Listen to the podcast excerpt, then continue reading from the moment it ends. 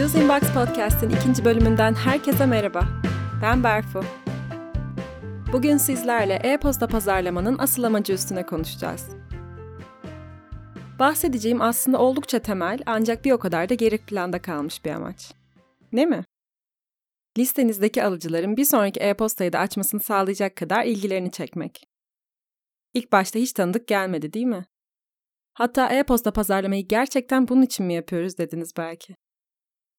Peki ama potansiyel müşteri portföyünün gerçek müşteriye dönüşmesi, satış hedefleri, onlara ne oldu? En nihayetinde pazarlama bunlara ulaşmada izlediğimiz yollar ve stratejiler değil mi? Bunun cevabı hem evet hem hayır. Yani aslında evet, pazarlama faaliyetlerinizin nihai amacı elbette budur.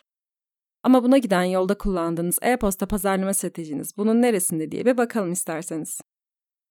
E-posta pazarlamaya dair sıklıkla düşülen hata, onu tanımadığınız yeni müşterilere ulaşmanın aracı olarak algılamaktır. İşte bu bölümde altını çizmeye çalıştığımız tam da bu.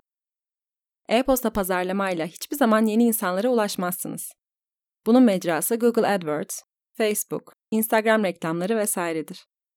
E-posta pazarlamayla yaptığınız ise elinizde bulunan listenizle yani hali hazırda sizinle ilgilenen kişilerle olan bağınızı kurmak ve sıkılaştırmaktır. Bu sayede de sadık kitlenize hizmet etmiş olursunuz. O sadık takipçileriniz zamanla sürekli müşterilerinize dönüşmekle kalmaz, markanızın gönüllü birer elçisi haline de gelirler. Bu noktada attığınız her e-postada alıcılarınıza değer sağlamanız önemlidir.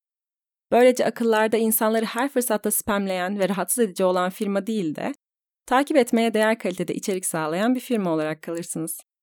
Bu da mutlu müşterilere sahip olmanıza ve mutlu müşterilerin de bahsettiğimiz sadık müşterilere dönüşmesini sağlar. Evet, bugün sizlerle e-posta pazarlama faaliyetleriyle aslında neyi amaçladığımız ve bunun bize ne şekilde geri döndüğü üstüne konuştuk. Bir sonraki bölümde tekrar görüşmek üzere. Hoşçakalın.